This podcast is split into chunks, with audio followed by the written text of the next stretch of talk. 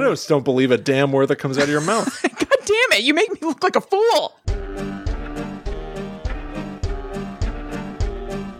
Hello, welcome to Guides to the Unknown. I'm Kristen. and I'm her little brother, William. And this week we're going to be talking about two different kinds of mediumship. You might know that mediums are a thing, that they talk to the dead, but there are a few different modes of communication, and we're going to cover a couple of them. And I will freely admit right now that I don't think I knew that these were all different kinds of things. Mm-hmm. I thought that if you were a medium, you talk to the spirit world, that's the beginning and end of it. Yeah. Crazy stuff might happen in there. Sure. But no, it does break down into almost individual quote unquote sciences of this is I how. don't think anybody would call it a science. no, I, I know, but I Yeah. mean like uh, uh, The different categories. categories or um, expertises. I'm a physical medium. Yes. This is the stuff that I do. Physical medium, mental medium, I and then go into within trances. that. Yeah. Mm-hmm. Exactly. It all drills down deeper. So we're going to get into what these different things are. I've got some examples that are that blew my mind. So do I. I can't wait. Yeah. But we do have to wait because first we need to address Mm-hmm. uh, the the promise of I think last week's episode. Kristen and I spoke about all of the Saw movies leading up to the new film Spiral, which Mm-hmm. is presently in theaters right this second. And from what I've seen, uh, of course, this is graded on a curve, but it's doing quite well. Yeah. Mm-hmm. Yeah. it Um, was the number one in the box office. It was a soft box office weekend. Of course. And yet it was at the top. Yes. Mm-hmm. Um, so we're going to give our spoiler free review of Spiral. Yes. Kristen, Okay. you may start. I thought it was fine. It felt nothing like a Saw movie to me, but for a, a horror movie that I'm just going to see with a couple of famous people that I like in it, Chris Rock and Samuel L. Jackson, it was a serviceable to not great horror movie. It did not feel connected to the Saw world, so I was very disappointed about that, but I didn't have a bad time whatsoever watching it. It was a tight 90. Um, it was fine. Yeah. I uh for for me I largely agree with you. I personally felt like I was always 10 steps ahead of the movie Oh well, that itself. I mean, yeah, I figured out the killer and all that stuff like pretty quickly. I figured everything out so early that I was like, it can't be that. Mm-hmm. Something more, you know, twisty, turny, Yeah. saw-ish, outlandish must be happening. And nope, it was exactly what I thought it was. I was just off. I knew who the killer was. I was incorrect about who his motivation was in regards to. Yeah. but William got it. I, I got it and it- listen, I that's fine, except it was so simplistic. It did feel a little bush league. it didn't live up to the the outlandish nature of Saw, which is largely at how I all. feel about the entire movie. I uh, over the course of like many shows and conversations have talked about how Saw is big and ridiculous and they need to streamline. Mm-hmm. I think they've gone with that to an extreme. There's no there's no like silly Billy puppet guy. Now it's a pig. Mm-hmm. There's only a pig costume. It's all pig, pig, pig, pig, pig. But nothing is quite cartoony and lively anymore. No. And so it doesn't feel heightened. It doesn't feel like No. fun spooky to me anymore. It feels um, a little rote yeah, and a little plain. yeah. Um, and uh, I liked I like Chris Rock. I like I really liked Sam Jackson. And um, I don't know. I just wish there was more to sort of like to puzzle over. Yeah. For There's sure. also in- there's like no theorizing to be had really. No. And also, like I said, I think last week at some point, I was like, this is going to live or die based on the strength of the new spiral killer. And I. I wasn't impressed with the the motive No, nor I. at all, and it there, it just doesn't feel like there's any depth. A little basic. Like I don't know where you would even go from here, I know. which is a shame. yeah. Um, having said that, I love going to the movies and I Yeah, enjoyed totally. seeing it in theaters. And I also had this uh, paradoxical thought shortly after. I probably would have been able to just like kind of groove on this movie more if I was watching it at home. Why do you think that? I think that the I think that it's a tight 90, which is great.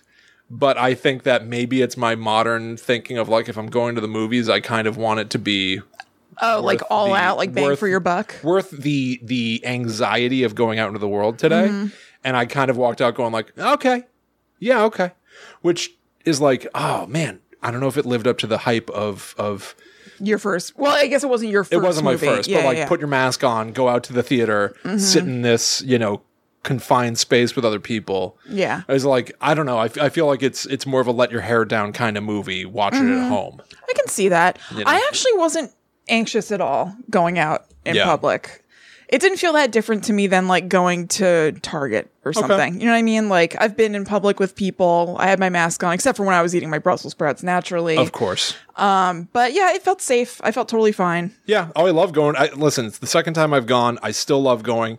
Um, and I don't feel outwardly anxious, but I can't help but like cast an eye at the people all around me. You know what I mean? Yeah. It's that kind of like Yeah. Mm-hmm. under the surface anxiety. I don't know if it was worth it didn't it didn't overcome the the sort of like Yeah, it this didn't- is a weird thing to be doing right now. You didn't have to quite fill out even a out. contact tracing form before you go into the theater. Oh, I know you did that, so I didn't really. It's like one person per your group does it. Yeah. So I wasn't really engaged with that. all that kind of stuff. And I Ah, Yeah. was like, this was a fine movie. I I could have like watched it at home yeah, definitely. And honestly, if I were watching at home, I probably would watch it like twice just for the fun of it. yeah, Like- mhm, especially because it's so short. Exactly. So Yeah, there it's you kinda go. fun. Uh, sort of a, uh a mix. I, I'm not going to call it a good movie or a bad movie. I'm gonna. That's that's how I felt was- while watching the movie and and the outcome. yeah, it was me. fine. Yeah. Um, I will say this is. I'm not saying this as like a, a quirky, funny thing. I'm just telling the truth. So I had my mask, obviously, and I always like squint during gory parts of things. So like, don't want to see all the grossness.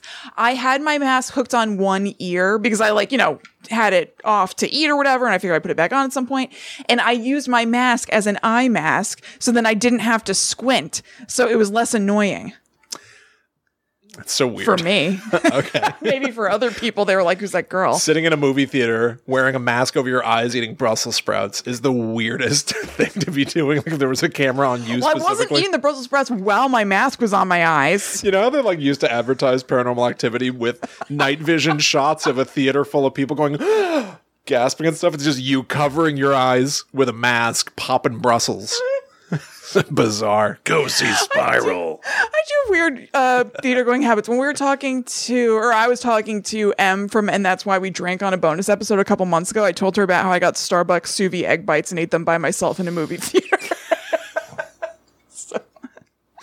Hey, li- listen, you do you. exactly. I certainly do. I was gonna say. I certainly do do me. It seems like that's not really a risk not, not a for you problem. not to do you. Um, right, well, people watch- wanted to know real quickly Oh, yes, about yes. Our, our spouses. Yes, your that's right. husband Ryan, Sorry, my wife yes. Allie. Yes. Uh, what what was Ryan's reaction to the movie? Would you say? like fine he he you know all- uh, basically the same as us without any feelings about like the saw franchise Okay. because like he has no stake in that he didn't just rewatch all eight of them like we did or anything Right. he was like yeah, it was fine it was Almost, all right almost neutrality. yes basically which I don't know is quite it's not a compliment Right. but he was like yeah it was, it was fine it was enjoyable and if I'm remembering correctly, I think Allie decidedly did not like it, yes i remember her saying that when it ended and I, I remember being like, I, I might, I, I knew going in that it probably wasn't going to turn out yeah well, yeah uh, and I think that's exactly what I got. I, Yeah. I don't think this was her kind of movie, Yeah. at all. Yeah. I actually, actually, I, now that I, a little more is coming to me, I remember her actually guffawing and laughing at a few things sitting next to me in the theater. do you remember what they well i guess that'd be spoilery but Somebody, yeah. no, this isn't a spoiler. At one moment, a cop turns to another and goes, You're getting too close to this. oh i know that was funny You're too close to this one. that was funny And Allie kind of would yeah chuckled at it. And I was Yeah. like, Don't, hey, I looked at I'm Ryan. trying, I'm trying really hard to love this right now. I looked at Ryan through my eye mask at one point at something gross, and he was like grimacing. Like he was looking at the screen, but he was like, "Eh, oh, really? awesome. gross. Yeah. Well, there you have it. yeah. Spiral, a Yep. spiral update, everybody. Yep. Why don't you go first? I'll go I'm very first? curious to hear what you got here. Okay, so the the topic that I'm going to be talking to you about specifically is physical mediumship. Right. So this is defined by, you know, you think about people sitting in a séance around the table. There's one medium and they might say, "Is anybody there?" Knock once for yes, knock twice for no. Mm-hmm. Yeah. And a spirit knocks. And they're saying no.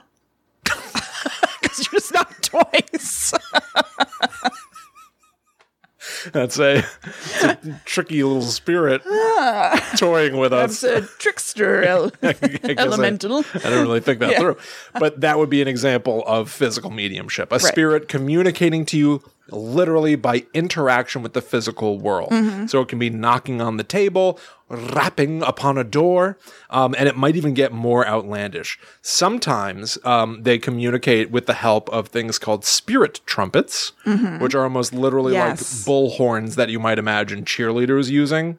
Calling through it. Um, and so the idea is that spirits might be so quiet that this spirit trumpet helps their voice be magnified and audible Right. um, uh, they might emanate, uh, they might uh, manifest as like hands and feet or entire bodies out of ectoplasm in the air, Kristen. There are photo- there's photographic evidence of that. Oh my God. I love evidence. I love evidence so much. um, there are evidently mediums are said to be the source of power for these kinds of manifestations themselves. They're almost like a living battery through the medium who's really sort of uh, conducting this uh, séance. The spirit can draw on the energy of the medium to get enough power to form a hand out of ectoplasm in the air or to be able to speak into that spirit trumpet and have their voice be heard. Um, there was a psychical researcher named W.J. Crawford, who I will talk about in a little while, who noted that uh, mediums mediums tend to experience weight loss during moments of supernatural activity. So he would literally have these mediums sit on a chair on a scale, and he would just stare at their weight. And their weight Man, would- why did he even think to do this? it's a whole thing. That's such a, I mean, that's an interesting idea and theory, but like, Right. it's strange to me that, that it would even occur to you to test. I agree. I think it's part of the idea of like them being a sort of energy source for the spirit.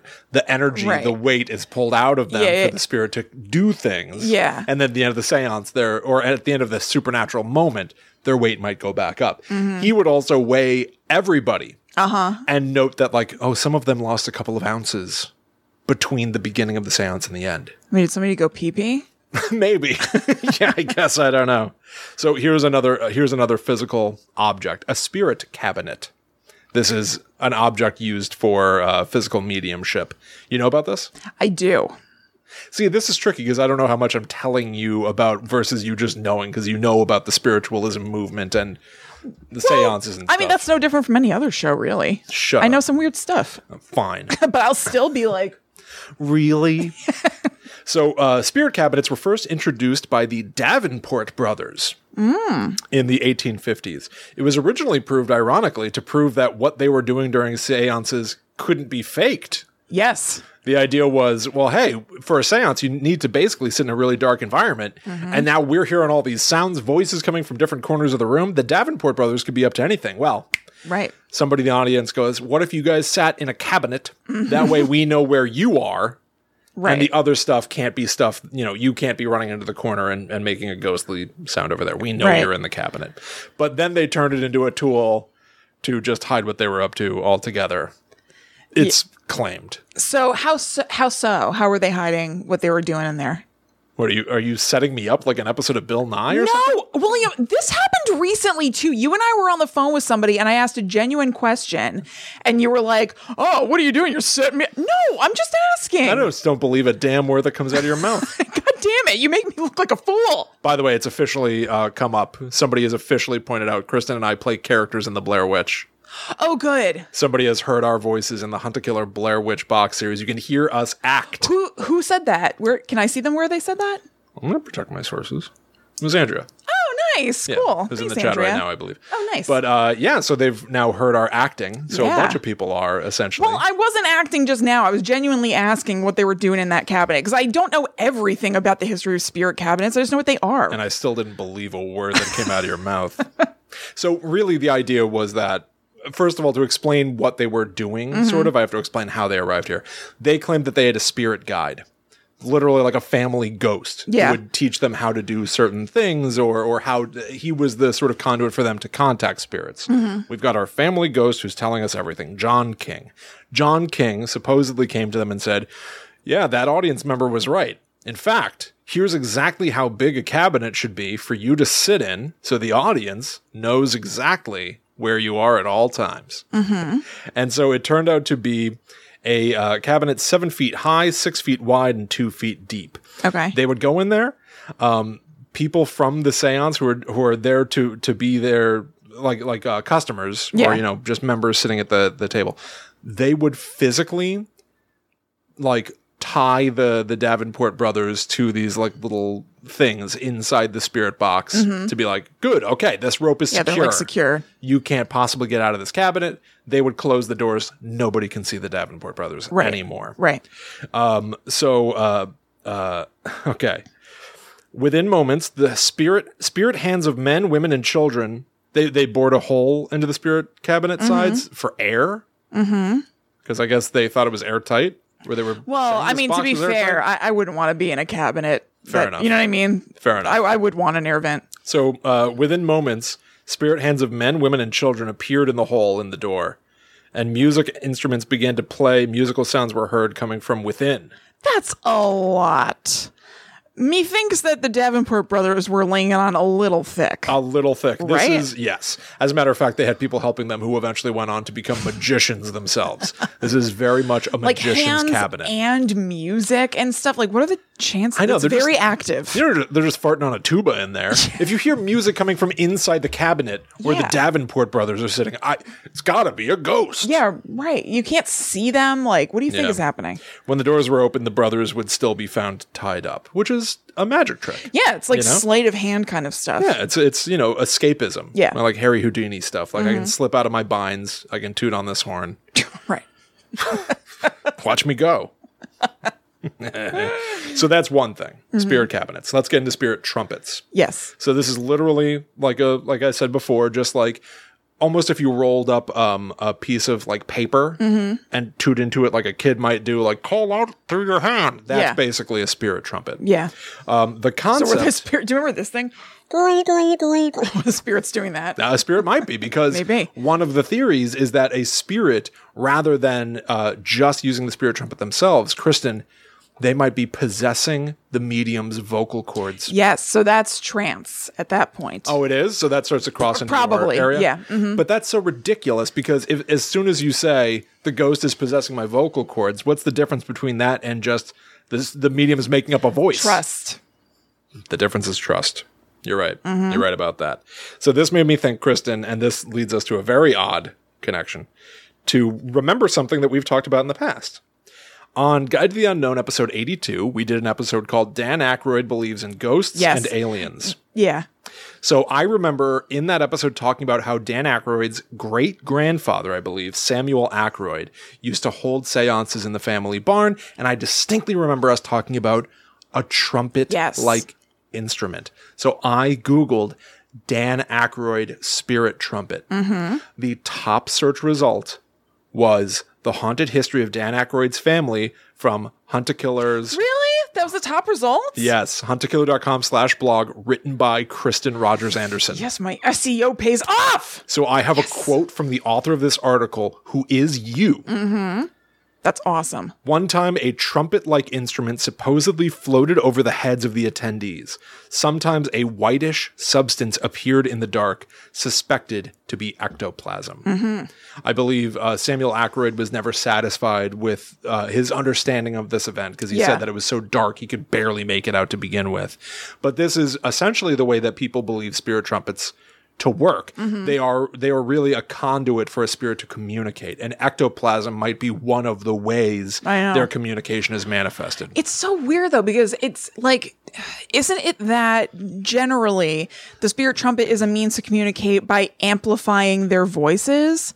Like, what about Supposedly. a spirit trumpet is helping create ectoplasm? I yeah, that I don't know. Because I understand, even if I don't believe, I understand the idea that maybe a spirit is manipulating a human's body, which does have goo and stuff in it, Right. and that it could make your bodily fluids come out and it's ectoplasm or whatever. But like that trumpet is just probably a you know a hard trumpet. What about that produces ectoplasm? Yeah, I, I don't. I don't. Honestly, I don't know. I don't. I, know. don't. uh, Th- these things are still on display in some like you know paranormal museums and things like that, like the authentic spirit trumpets. Mm-hmm. Yeah. but they're generally only just you know a metal I know. sheet that's coiled into the shape of a cone. Right. So it doesn't make any sense that they would do anything other than amplify the sound. Why is this a catch-all spirit Yeah. helper? Well, they amplify the sound of everything. Yeah. Mm-hmm. Anything that's tooted into one end is louder at the other end. I, I don't know. Yeah. I, I quite frankly don't know. Maybe Yeah. it is intent. Right. Per the per the belief structure of people who are into this stuff. Yeah. Maybe it's like, well, we we are telling the spirits they can use that. Yeah. So now they know that this is a tool for guess them so. to use. Right. And Yeah. It's it's Yeah. almost manifesting it yourself. Yeah, I guess so. But then what's the difference? If well, whatever, it doesn't matter. I was gonna say like, then why wouldn't they? You could just as well be like, our intent is for you to manifest ectoplasm, and then why even need the trumpet? Well, that happens too. I, don't- Yeah, I think the yeah. ectoplasm. I think I think the ectoplasm case with Samuel Ackroyd is unusual. Usually, a spirit trumpet is all about helping the vocalizations, Mm-hmm. sound. the, the voice of the dead, to be audible to humans, to living humans. I think the ectoplasm that he supposedly witnessed is not common, and it's not why you would want a spirit trumpet. Mm-hmm. Yeah. you would want a spirit trumpet because it can amplify the voice of the dead. That's it. If ectoplasm comes out, jackpot, baby, scoop it up. Mm-hmm. Yeah, I guess so. Yeah, I guess. Um, and that, honestly, all of this is conjecture on my part. And uh, uh, yeah. yeah. So uh, let's talk about Frantic Klusky. Mm-hmm. This was in our database as somebody I should look up, and I don't remember why. I put it there, obviously. And did you? Well, did you look them up? I sure did. You didn't find anything. Oh, no, no. I found plenty. Oh, I okay. just don't know where this name came from. Oh, I, came across it somehow. came across it somewhere? Yeah. Mm-hmm. Okay. So, um, a person named Frantic Klusky, who was born Teofil Modrzejewski. I think, real quick, I think that I read about this in the book Life with the Afterlife by Amy Brony. Oh, okay. I think that's where it is. So if anybody's interested. Interesting. So, uh, according to Wikipedia, he quote unquote became Frantic Klusky, again, not his birth name, by undergoing a psychological change as a child. I have nothing more specific than that. Okay. I became Frantic Klusky. Does that name have like meaning or anything? I don't know. So uh, one of the big things that uh, he was known for was his uh, uh, instances of spirit photography. I'm not going to spend a lot of time on spirit photography itself, but the point is he would have photographs where there was a bird. Uh, that people heard the the fluttering of wings, and then this photograph shows a gigantic hawk or something hugging around his head. Where did it come from? Yeah. is it a spirit? There's no evidence of it once the lights come back on. Must have been a ghost. Mm-hmm. Um, there are um, a lot of people who call these photos um, uh, to be uh, gigantic phonies and fakes. Um, a lot of them just appear to be fabric Mm. Yeah. in the general shape of a person nearby him. And frequently it seems like fabric might have been used uh, by by mediums to to appear like liquidy Right. ectoplasm in the air. So he was one of the people doing that. Did he make sculptures or something? Yes. The Okay. big thing that he's known for are what are referred to as Klusky Mm-hmm. molds. Klusky molds. Okay. Uh, this is very complicated to understand. It took me a long time to figure out what Sorry. Uh-huh. anyone was talking about. Because all they would say is like, they would put paraffin wax on a table, Mm-hmm. they would melt this wax, and then it would become hands. What are you talking about? Here is what happened. In a seance, they would put a bowl of molten wax, wet melted wax, on the Yeah. middle of the table. A lot of the time, particularly as this became more um, popular, a lot of skeptics would say, well, obviously Klusky's doing this himself. So people would start to deliberately hold Klusky's hands during these seances to make sure he wasn't doing this himself. The idea is a spirit manifests, perhaps out of ectoplasm, but they Okay. physically manifest. They dip a hand, a foot into the wax. They pull their hand out. Now they've got a hand covered in wax. They dematerialize I got it. And it leaves the wax. and it leaves the wax behind in the shape of a hand, a foot, frequently splashed on the people sitting around the table. Uh, I, I, by the way, I just remember where I saw this for sure. Um, it's in the Netflix miniseries Surviving Death. It could very well also be in that book that I just said, but I remember now. So you, they show those things. Okay. So there are accounts from people that have gone to those seances being like, yeah, I could hear the sound of something splashing into the wax, and then I felt something drop into my lap. And these things would only last for like a second because they were like, you know, melting wax that's quickly solidifying and crumbling apart. So basically, people in the dark would only have a moment to kind of crane to be like, it looks like a hand. Oh my God, it's the outline of a ghost hand that's on my lap now. So some people were able to pour plaster into some of these uh, Klusky molds. And so we have plaster molds of ghost hands that are uh, available today to look at. You can see pictures of this stuff online. Just Google Klusky molds. Now, a lot of people uh, uh, tried to disprove this kind of thing. Harry Houdini himself uh, came out and said, no, if you dip your hand in wax and you pull your hand out, now your hand is covered in wax. That wax doesn't need to take too long to cool. And if you're uh, good enough, trained enough, fast enough, clever enough, and careful enough, you might be able to slip that wax off your hand like taking off a rubber glove. And then it, that thing, that dangly piece of empty wax like a glove uh, molded directly to your hand, it's not going to last long anyway. Mm-hmm. No one's going to get a really good look at it.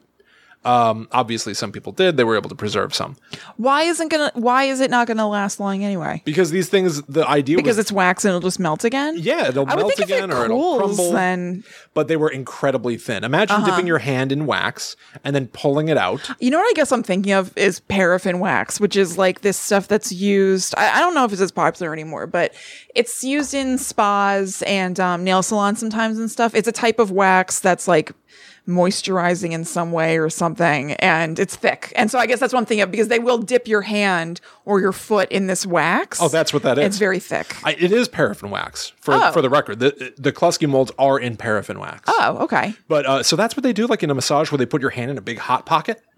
If if well, sometimes sometimes it's just a hot pocket, but some if it feels like wax or mush in there.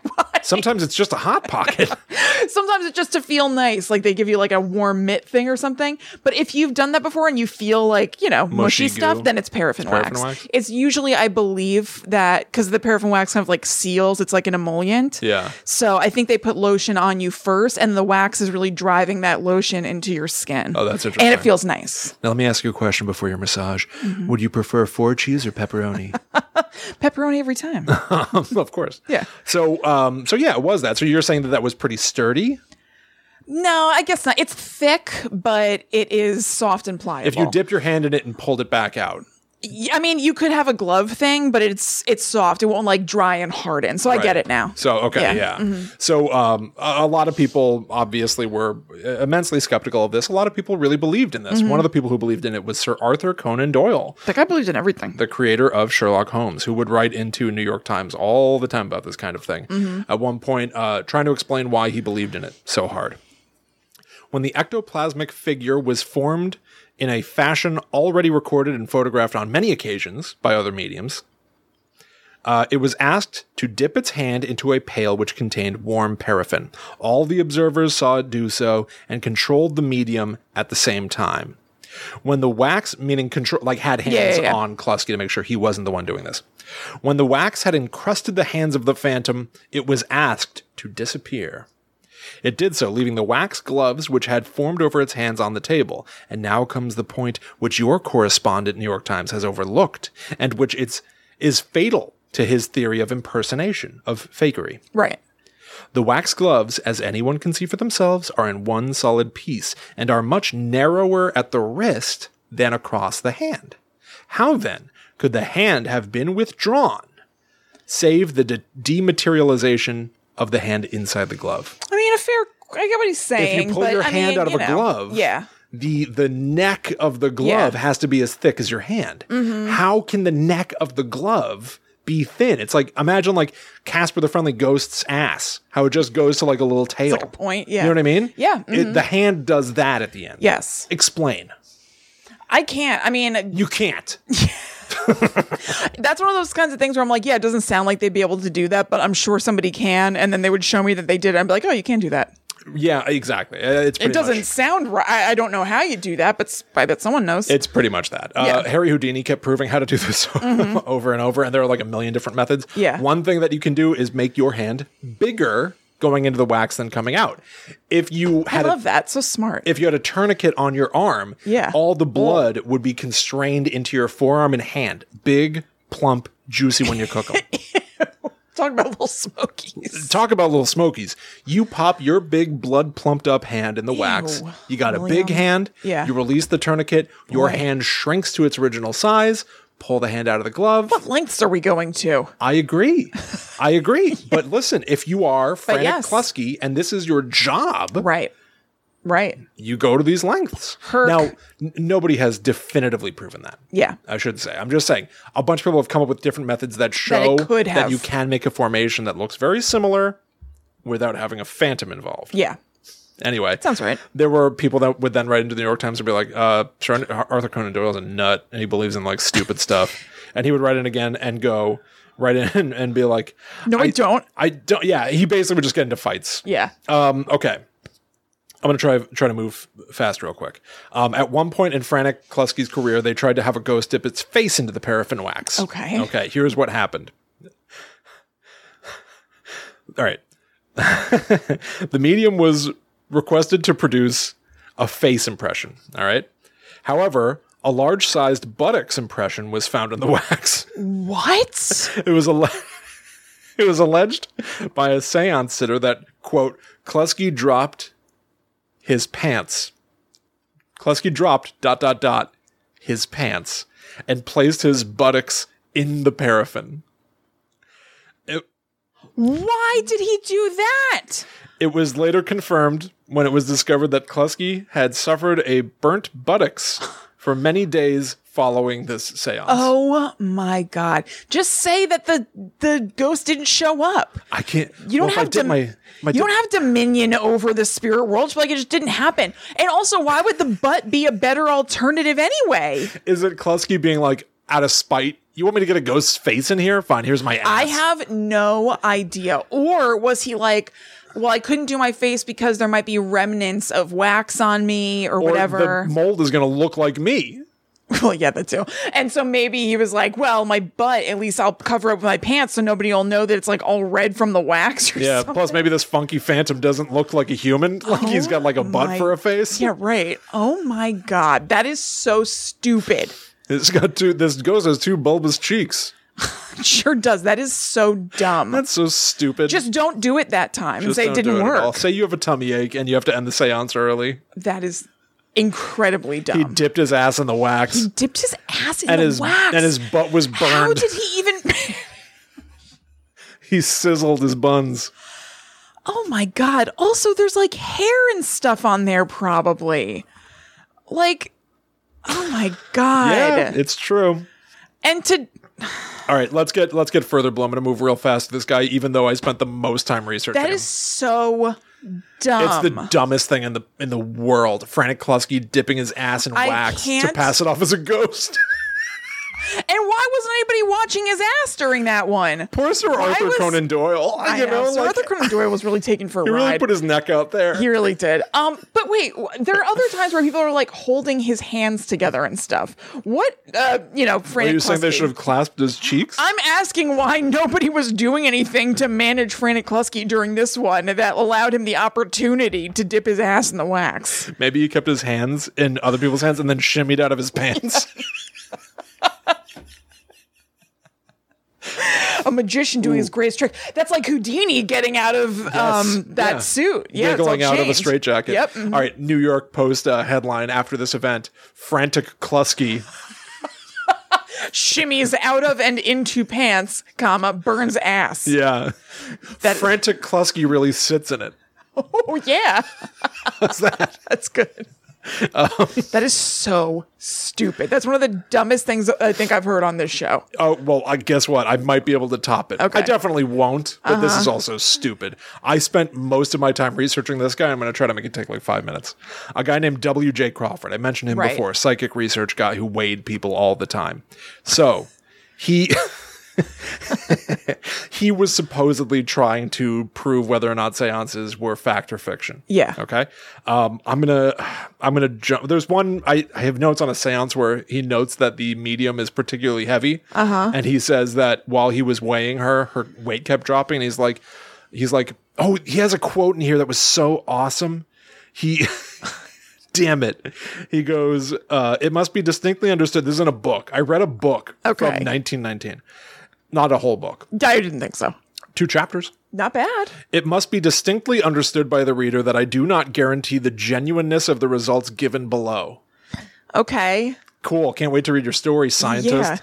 These sittings were held in my own house in a small laboratory I have fitted up for psychic work. That's awesome. That sounds so cool. Yeah, that rules. Why don't we have home labs I for don't know. psychic work? I mean, this is kind of our home lab. Close. So he talks about he's got this one medium who's a big, heavy woman. Uh-huh. That's his words. Yeah. And he says uh, he can't see what she's doing at all, but there are trumpets that are speaking all over the place. Okay. And he goes, Here's how I know that she couldn't have possibly moved. He's like, I, I can't verify this visually, but she must not have been able to because I also assume that uh, because she's so big and heavy, if she moved, it was probably it would probably be awkward and clumsy, and I probably would have heard it. Oy Which vey. is a big ball of assumptions and really insulting. so Like, obnoxious. so Yeah. insulting. Um, okay, so here is the big thing about him. He was obsessed with a medium named Kathleen Gallagher. Okay. Kathleen Gallagher. oh, sorry, Kathleen. Kathleen Gallagher. Kathleen. Catheter Gallagher. Kathleen Gallagher. So uh, he would conduct experiments during her seances Mm-hmm. and then continuously write about how they proved that Kathleen Gallagher was absolutely contacting the spirit world. He said that sometimes she would lose 50 pounds during a seance and you could watch her physically shrink as her energy and weight was pulled by the spirits to do whatever. Okay. He would. It must have been nice to be like doing this stuff back in 1919 when there isn't like you can't set up a camera. That's not a thing. I know. So you can kind of say whatever you want. Yep. He would talk about like how he would like creep around at her feet during seances and witness what he called psychic rods jutting out of her legs to hold the table up and how they might form a psychic arm elbow thing to lift a table up for her. Uh-huh. And uh, sometimes the table would barely even be able to move. Um, uh, he would he would try to figure out where on her body all of her psychic energy came from. And so he would put like weird powder on her and stuff. And frequently in the book, it references how um, all of this uh, activity seems to um, come primarily from her knickers. Okay. of course. So W.J. Crawford it's a perf. is a perv. Yeah. Okay. Okay. So uh, here are some reviews of W.J. Crawford's work. By the way, he was one of the like a very like vocal like supporter of of mediumship at that time. I mean, that sounds right from what you've said. Yes. So uh, here's a review from the Journal of Applied Psychology. Crawford does not seem to be able to avoid self deception, and his experiments are not convincing. Surgeon Charles Morris Beadnell published a book in 1920 debunking the experiments and offering a cash prize to anybody who could make anything levitate at all. Nice. Uh uh Brian Duncan, MD. Oh. Kristen gets into the, the fray.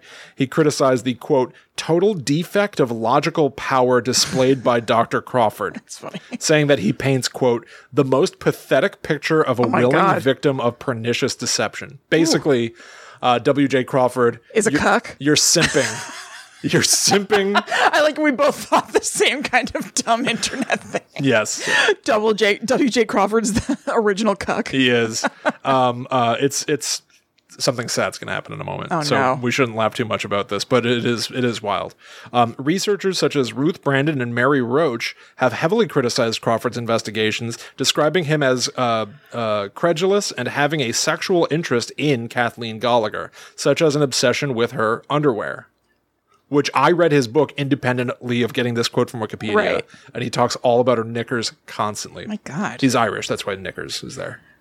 Do Irish people I don't I think British people call them knickers too. I'm just saying. It's not like Yeah. I'm not using. I'm not. oh, oh, I know. know. No, I didn't think you were. Uh, Crawford held a deep fixation on underwear in general. For example, psychical researcher Theodore Besterman noted that before, uh, okay, buried the lead. One year after he published this book, and everybody was like, "This guy sucks." Yeah. he took his own life, Oh, which is horrible, horrible, and sad and horrible that sucks. but this was pointed out by Theodore Besterman. Uh, before uh, uh, W.J. Crawford took his own life, he, quote, spent all his money, consequently leaving nothing, on a stack of woolen underwear for his family, sufficient to last for several years. What? What was going on with this guy in underwear? He was, he liked underwear. he had like a preoccupation. But if it's his family, I assume, you know, it's not.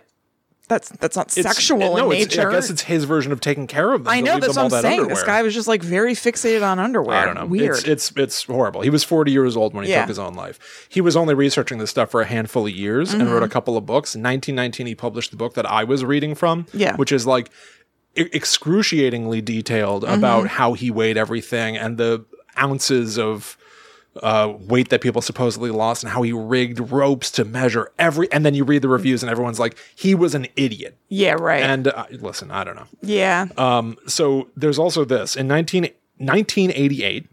So about 40 years ago, Susan Blackmore claimed that she had communicated with Dingwall.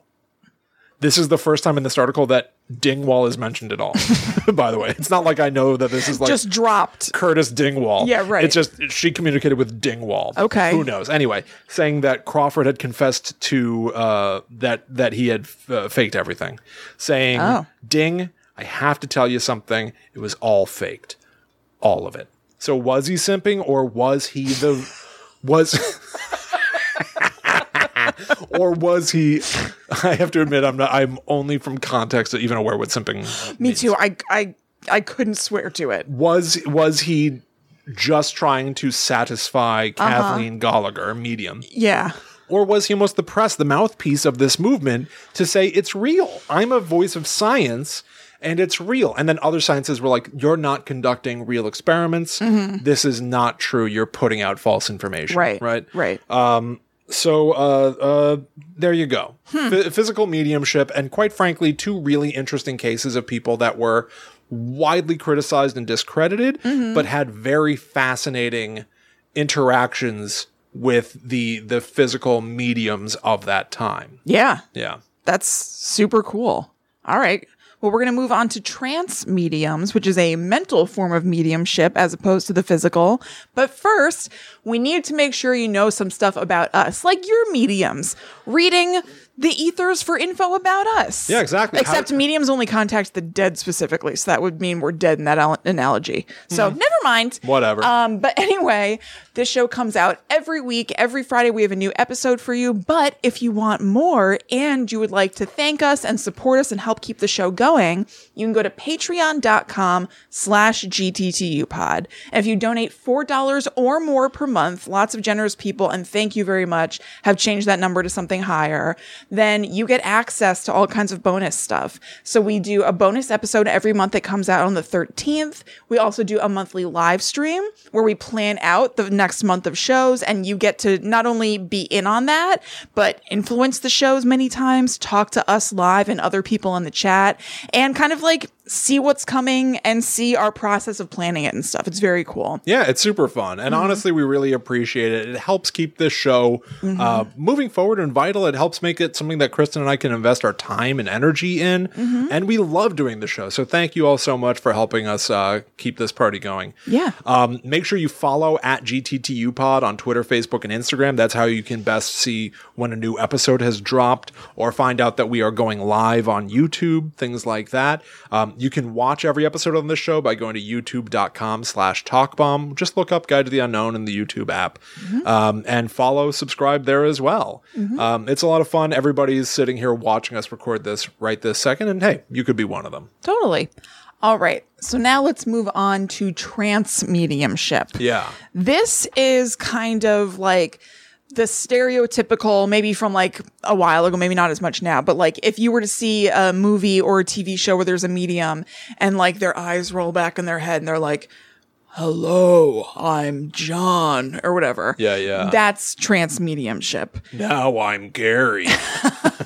They just keep coming through. Um, I hadn't thought about it. Yeah. But the word medium, as it pertains to these things, it's short for a spirit medium.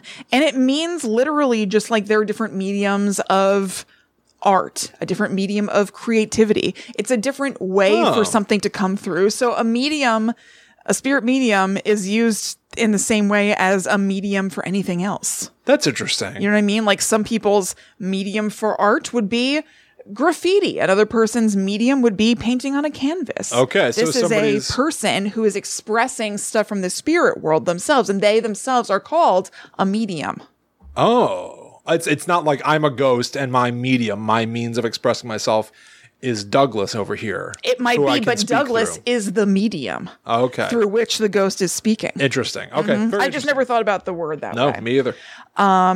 So the trance mediums basically are they're related a little bit to physical mediumship. You can, like, there are all these interesting buckets. Like, you can be a trance medium and a physical medium, or you could be just a physical medium who doesn't go into trances, and you could be just a trance medium who doesn't manifest physical stuff or whatever. Um, basically, the trance medium becomes either unresponsive to the outside world while this is going on or just sort of vaguely responsive. So they could either be just like doing their own thing on their own trip. Douglas is just straight up speaking through them and they aren't having any other interaction with anybody around. Or they're vaguely aware of what's going on and you could say like, Jenny, um, like, ah, I was thinking the medium's name is Jenny. I get like somebody could talk to them and be like, what does my father say? Right. And Jenny could ask Douglas, like, what does he say? And then be like, he says he loves you or whatever. Okay, yeah. So it's, it kind of has a little overlap with something called channeling too. Again, they're similar and you could be a channeler, but not a trans medium, or you could be both.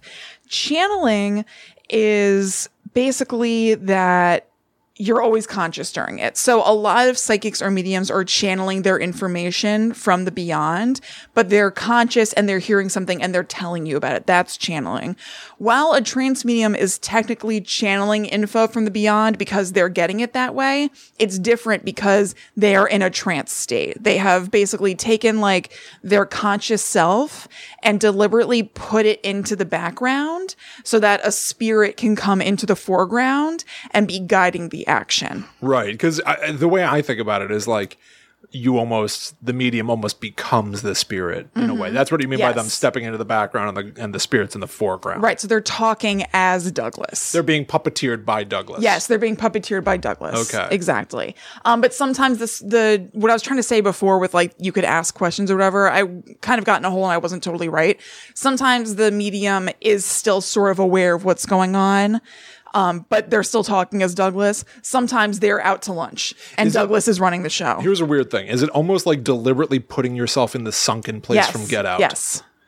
That's interesting, right? Because Yes. Mm-hmm. in Get Out, it's like you take somebody else's brain and put it in your body. They're driving the mechanism, they're driving the body, but you're still in there. Mm-hmm. Right. In the subconscious, sunken place. Yes. Helplessly watching through your own eyes what Yes. this other person's doing with your body. Yes, that's exactly it. So you could either be in that sunken place watching what they're doing, or they could be doing it and you're not aware of it at all. Interesting. but it is basically putting yourself back there and like i feel like in um you know popular knowledge about trances and stuff it is similar to hypnotism in a way like in get out the woman hypnotizes him kind of into actually he's in a trance state he is in a trance state and they call that the sunken place in that and um it's kind of similar it's like having your consciousness take a backseat Yeah. basically Okay. so channeling and trance are sometimes used interchangeably, but they are different things and it doesn't really matter. But I just thought the distinction was interesting that pretty much every psychic and medium is channeling, Yeah. but it's not all chan- uh, not all trance. So it became super popular in the mid to late 1800s, along with spiritualism, like that whole big boom. So trance stuff was really popular at the same time that physical mediumship was getting really popular. They kind of like came up together. And interesting, mostly women displayed trance mediumship abilities or said that they had trance mediumship abilities. And coincidentally, a lot of the spirits that were coming through these trance mediums had messages about like social issues of the day Oh. that they wanted to convey. So they were talking about like abolitionism and suffrage and temperance. So these, you could either say these spirits were aware that there was a lot of unrest at that time and they want to get their thoughts known. Or you could say these women had these thoughts about these things and they wanted them to be validated. And Yeah. because they're just a woman and you don't really take their opinion into account that much, a better way to make it seem valid is that it has come from the spirit realm. Yeah, well, uh, I have a lot to say, but uh, I'm not the one saying it. It's the spirit of Douglas. Mm-hmm. Right, exactly. A man who you Right. Mm-hmm. should all listen to and trust because he's a man. and he thinks that we should be able to vote. So maybe it's something to think about. that is very interesting. yeah. Yeah. So I'm sure some people were I like, find that more interesting than it being a ghost. it is interesting to be like, okay, this is a way to get my message across. Yeah. Yeah. I thought that was awesome. Um, so transmediumship is still a thing today, but it's definitely fringy. Like yeah. I feel like there's a little bit not widespread, but there's kind of acceptance of like psychics and mediums like on a lot of on on the reality shows I watch on Bravo.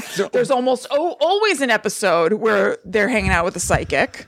What a qualifier. I think that psychics are pretty, pretty accepted today. On the reality shows that I watch, there's a very positive attitude toward them. Oh, they have a very positive attitude towards psychics. On Real Housewives, Oh, Absolutely. they're very accepting of psychics. Oh, they really are I- actually. Mm-hmm. I firmly believe that psychics today are are in our good Mainstream. graces. Yeah, Um, actually, the psychic that I went to right after dad died, I know we talked about it in some episode. I wasn't planning on bringing this up, so I don't have the episode for you.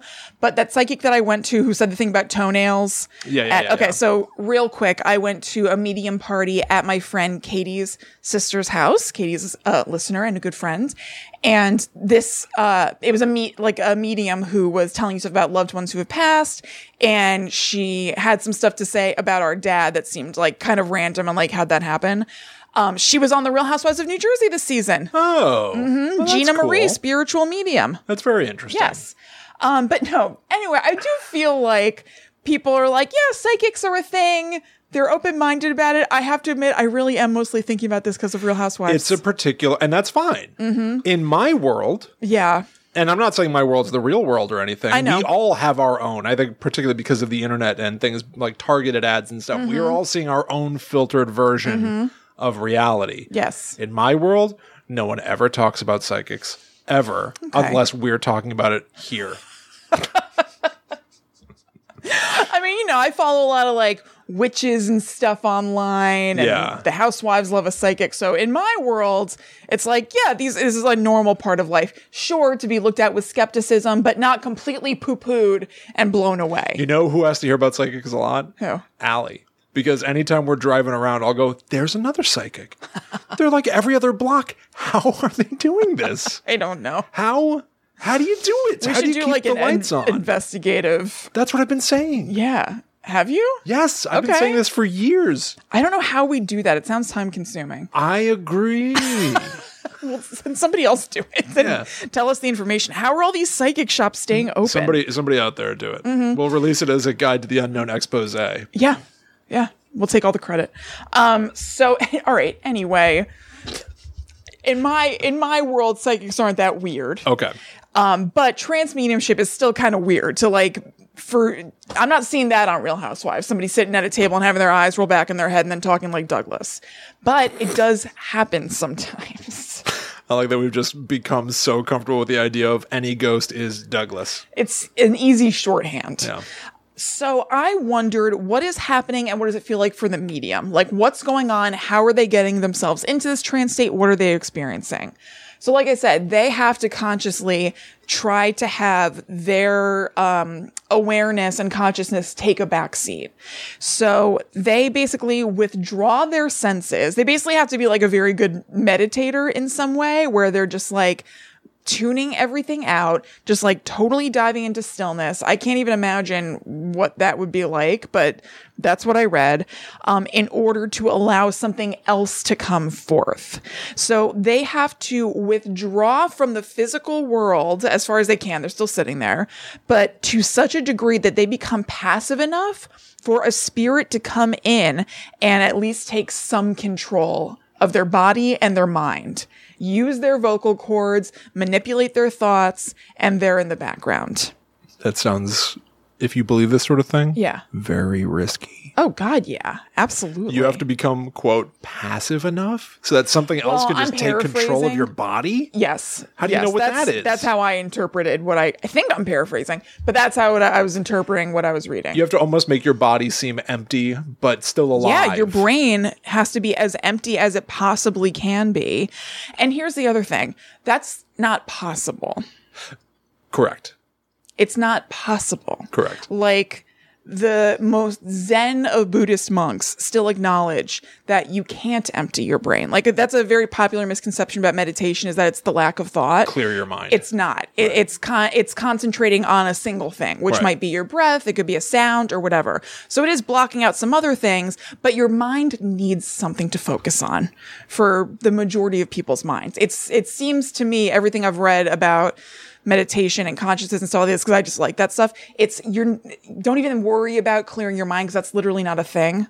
so you're saying this is what they say they're doing, and, And I you're on don't record believe as it. okay. Yes. Okay. So, um, so yeah, so they they are withdrawing everything. They're an empty vessel now for a spirit to come through. So trance is accomplished when they have gotten out of the way enough for the spirit to come and control their mind. Now we're in a trance state. Now we're cooking with gas. It is a collaboration between medium and spirit. It's a dance. Yes, it's a dance. And trust in the spirit world strengthens that collaboration because you know that you can take a backseat as a medium and you're going to be safe and you can really let yourself go and let this person through. It's almost literally like sitting in your car Mm-hmm. on like a busy street, yeah. rolling down all the windows, leaving the engine running, and then literally climbing into the back seat and like maybe pushing the driver's door open. Mm-hmm. Yeah, Just being like, come hey, on some, in." someone get in this car and start driving it. Right. We'll see what happens.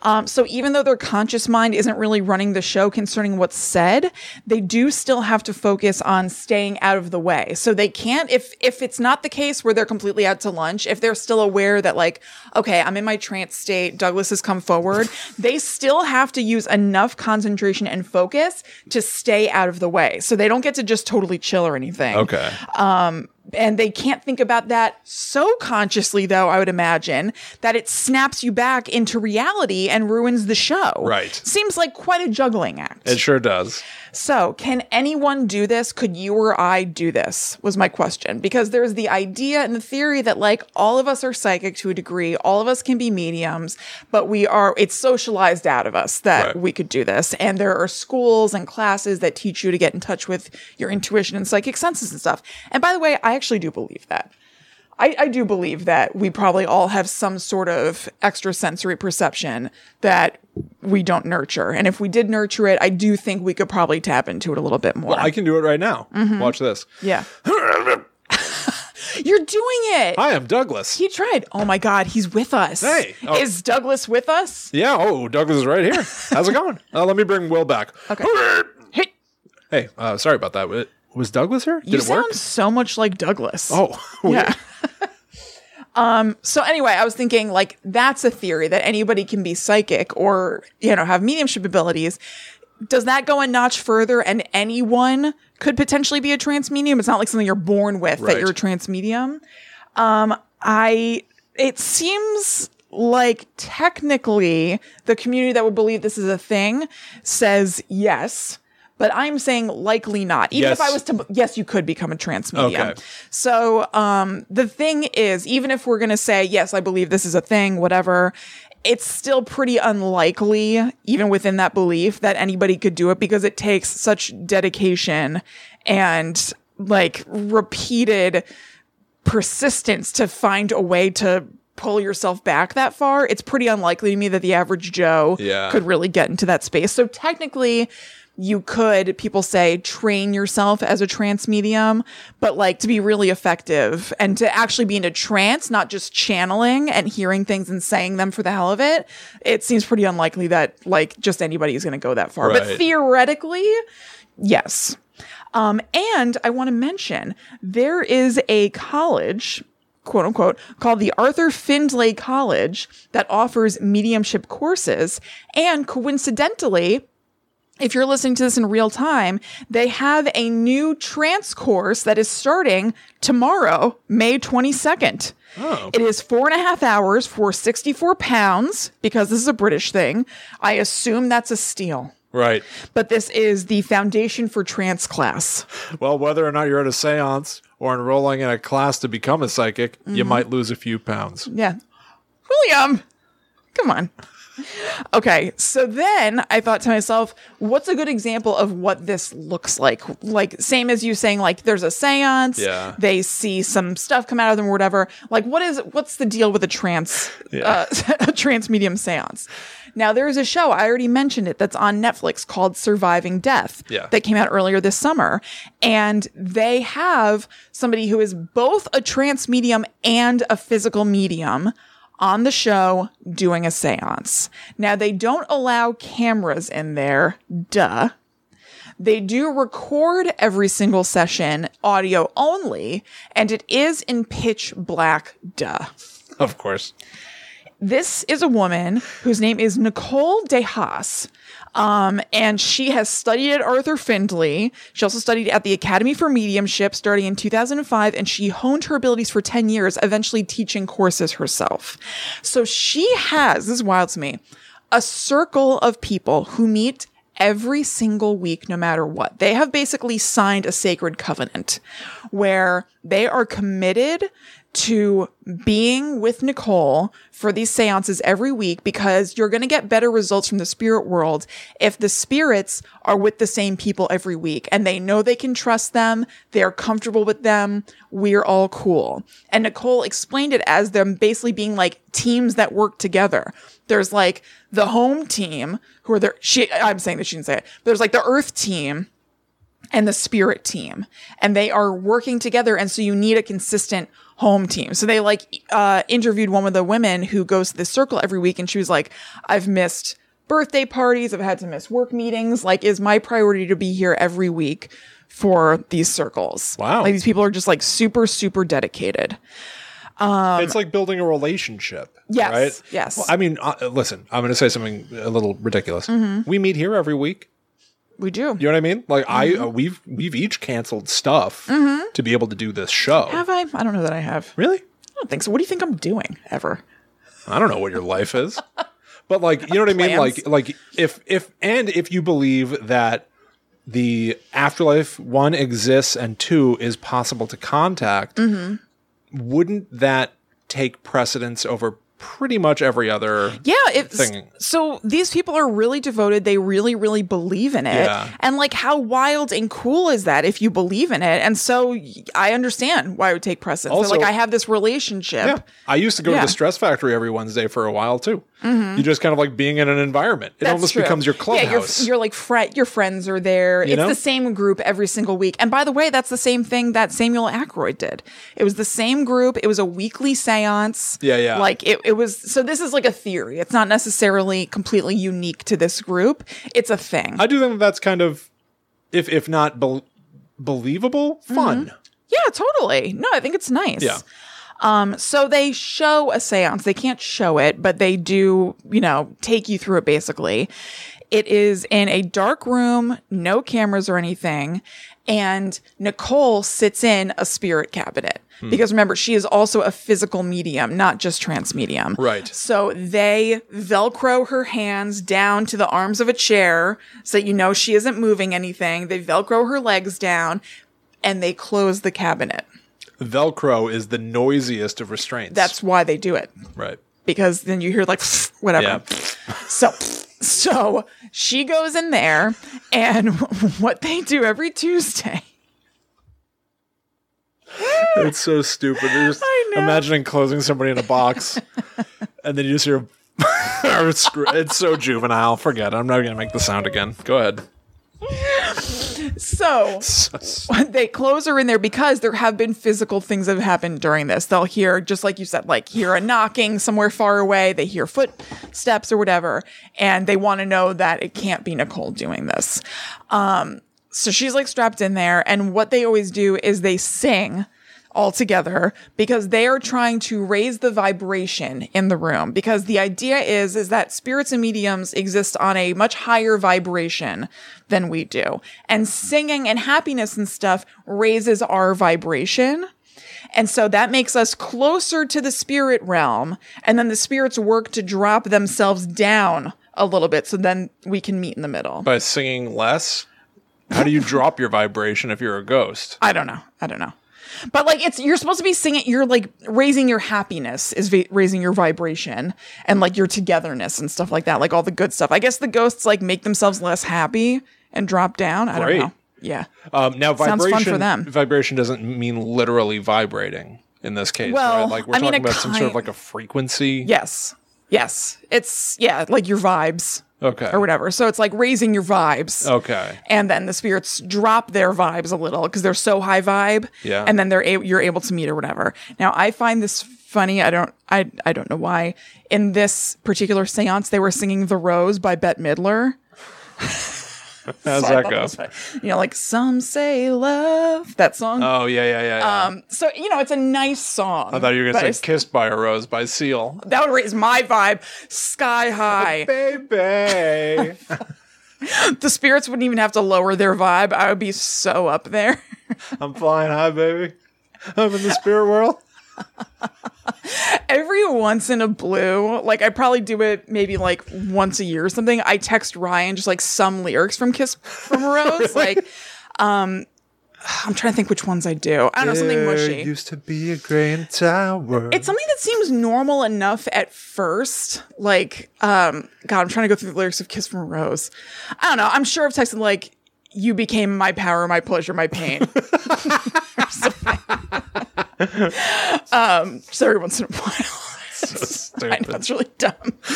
Um, so they do. th- So they do. We have, you know, we have fun. It's great. We have fun. of course.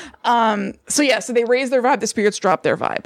Now here's where the trance stuff comes in, and I almost died. I almost died. Okay. So before I, I I'm messing up the timeline a little bit, but, but before we even went to watching the seance, they're explaining in like voiceover and talking head how this is going to go, and that Nicole has a few different um, spirit guides. There's one called Silver Cloud, which has a deep gravelly voice and there's a little nine year uh, so silver cloud kicks off the festivities like this is like the spirit team silver cloud comes in first usually um then there is a little nine year old boy whose name is tommy now nicole says that back through time physical and trans mediums have pretty much always had a child on their spirit team and that's because their role is to make the circle more comfortable they come in and like you know kids are cute and you feel instantly at ease that there's a child here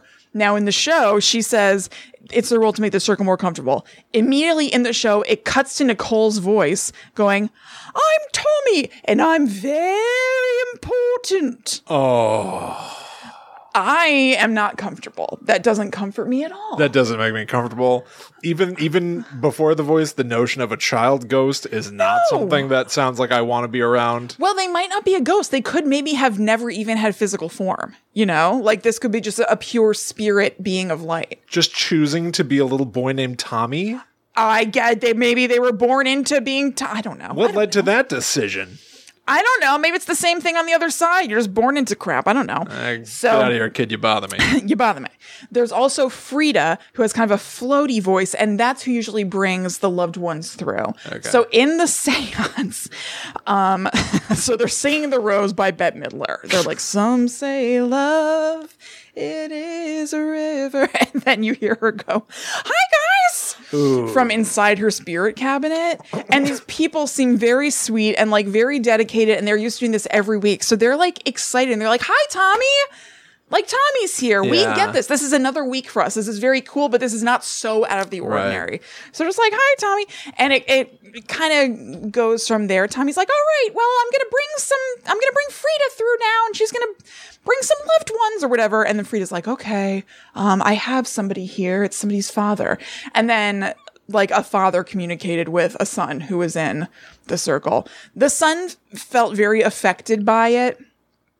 Um, I will say, so the the son felt very moved and affected by this. I will say that later in the series, and I, I actually didn't include this because she doesn't go into a trance during this part. Um, I guess she can also just do like mediumship stuff. She went to somebody's house to do a reading for them and their family, and it was somebody who's man. I, I seriously wasn't planning on saying this. I'm sorry, this is inaccurate.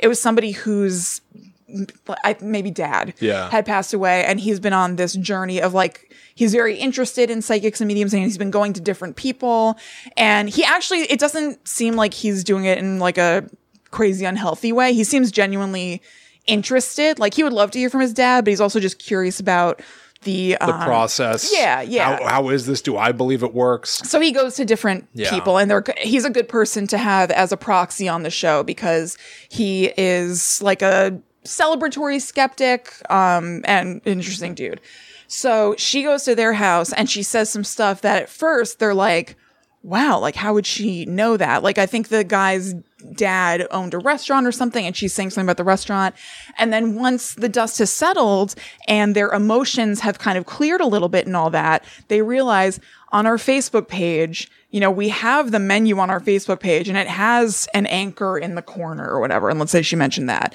and so they end up being like you know i'm not really satisfied by this reading Yeah. um, so, you know, some people were very affected by her in her trance state. There was somebody else in the show who she wasn't in a trance, but they they they felt that she had maybe looked this stuff up. Um, but it is very interesting, and so that's kind of what happens, Right. at least for this woman and maybe some other trance mediums. That's Mm-hmm. very interesting. Good thing they put her in that spirit cabinet so that she could do all those voices I know. and we can't see her do it. Well, here's the thing, because remember, she, I'm talking about the trans stuff, but she is also a physical medium. Okay. So All right. ectoplasm has also, not in this seance, ectoplasm has shown up in other seances that Yeah. she's done. And so in that case, it's showing that she somehow didn't, you know, Okay, fair do enough. something that did it. I will say, in the beginning of this seance, she specifically says, which I thought was kind of weird, she's wearing like a vest and they're like strapping her in, like her like friends or whatever. And she's like, and all the buttons of my vest are buttoned or whatever. And they're like, yeah. And then at the end of the seance, when they open it up, they're like, oh, they're unbuttoned. Oh. So I think she was making a point of making sure you guys see it's Focus on my buttoned buttons. because uh, you know I don't know, but s- so she's strapped in like you'd imagine, like you know, arms bent, resting on the arms of a chair, legs strapped in, or whatever. It doesn't seem that. Oh, I'm sorry, I just moved this because I was demonstrating it. It doesn't seem that crazy to me that you could lean your chest forward to meet your hand, Yeah, of course. and undo your buttons. Sure. you know, Or, you know, just because it appears that her her arms are velcroed to the arms of the chair doesn't mean that there's not some other way for her to get out. yes, yeah, yeah. I, mean, what I she mean? could be like making her hands all little and scooching out of it or whatever. Yeah, sure. Or, you know, like maybe the arms of the chair come off if she does a certain thing. You know what I Yeah. mean? Like there, there are any number of things that a person might be able to do. Yeah, totally. Um that that's that's interesting. It's interesting. It seems like a really nice thing for the people involved. Like, I don't even say that in a condescending way. Like, these people meet up every week. They've been doing it for a long time. They obviously get something out of it, like some solace or peace or just excitement. Yeah. That, like, this is a really cool, weird thing to Yeah. experience every week. We're part of something every week. yeah. So, no shade. Um, but I just, I didn't find myself buying it. Yeah, I even something that I didn't mention before, but you sort of touched on it, is the notion of darkness in a séance. Yeah. Why? There was one there was one account in that book by W.J. Crawford where um, he's like, first of all, the medium in there has a spirit guide who's supposed to be her daughter, the spirit of her daughter who passed away. And they've got the spirit trumpets at the ready for ghosts to come in, which are there because you can't hear ghosts unless you have the spirit trumpet. But then the medium's spirit guide daughter's voice comes in from the top of the room, supposedly, saying, "Uh, It's a little bright in here. You might want to turn that lantern off. And so, on one level, why do you need spirit trumpets if you can hear this kid? If you need spirit trumpets to hear ghosts, how come this kid can be heard? Um, and on another level, they dim the lantern, and another like half hour goes by with nothing happening. And then again, the spirit voice turned the lantern away, and nothing ended up happening until the entire room was essentially Yeah. bathed in darkness Yeah. They do this in complete darkness. they specifically need, and the the the result that W.J. Crawford got from it was this medium needed darkness in order to conjure the events. The other obvious result is this medium is incapable of doing anything Yeah. unless you can't see what they're doing. Yeah. Totally. So I don't know. Yeah. It's a fun environment. Obviously, darkness is a playground for your imagination. Um, it removes all elements of ego. You Mm-hmm. Yep. can sort of more freely be yourself in the darkness and, Mm-hmm. and allow your mind also to go places. if a medium is trying to go into a trance t- you know darkness helps facilitate that there's a reason that you often close your eyes when you meditate or whatever Right. you know Yeah. it helps you further withdraw if you're not looking around at things Fair enough. um, but if they're locked in a spirit cabinet it could be all dark anyway or you could put on bl- a blindfold Right. So this is that, you know, conundrum of Mm-hmm. uh, you know, uh, uh, as long as you're not looking at me, I can turn invisible. yeah It's like, okay, was it really happening? Nobody's Yeah. Mm-hmm. looking at you. What are you talking about? By the way, I got that from the movie Mystery Men. I believe Kel of Keenan and Kel. His superpower is turning invisible, but only if nobody's looking at him while he does it. that's awesome Anyway, I believe that Anyway. uh, that might bring Yeah. us to the end i think so of another episode of Guide to the Unknown. A Yeah. Mm-hmm. little uh, mediumship adventure here. little rundown it's interesting. It's interesting to know this history and and see what used to be in like the 1800s and what people are still doing today. Yeah. I really would have sworn that a spirit cabinet is not in use anymore because every account that I read from the 1800s made it sound exactly like a magician's cabinet yeah that you now might they see in a magic show. some people use i mean at least this woman does and so i can only imagine that other people do Yeah, it's very interesting. Well, hey, thank you all so much for hanging out with us for another episode of this show.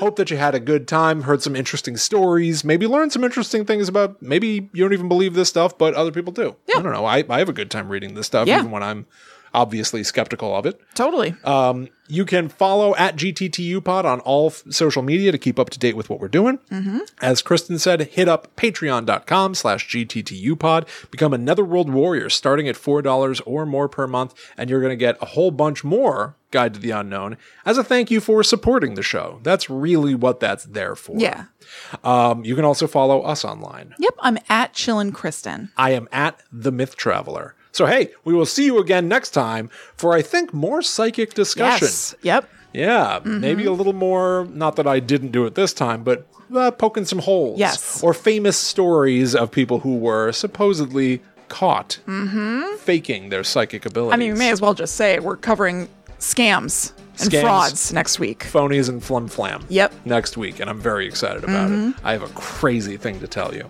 Awesome. Yeah. I want to cover Sylvia Brown. Okay. Okay. I didn't even want to touch her. I was going to talk about the guy who brought his dead daughter into the Howard Stern show. What? Yeah, I'll talk to you about that next time. All right, everybody. Oh my Thank you God. so much. We'll see you next time. But until that time comes, we must travel. Back to the netherworld. Go we.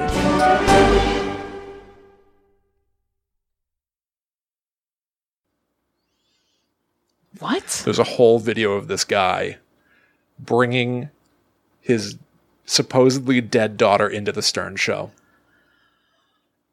I have never heard of this. What do you? m- He I'll s- brings her dead body in in a wheelchair and says that she's a huge fan of Howard Stern. Yeah. Is she actually dead? Kristen, I'll tell you about it next week. But okay, is he saying to them, "This is my dead daughter's body"? he sure is saying that. What the? F- Yeah. Why did they even let him in? I'll tell you next week. Oh my god. Okay.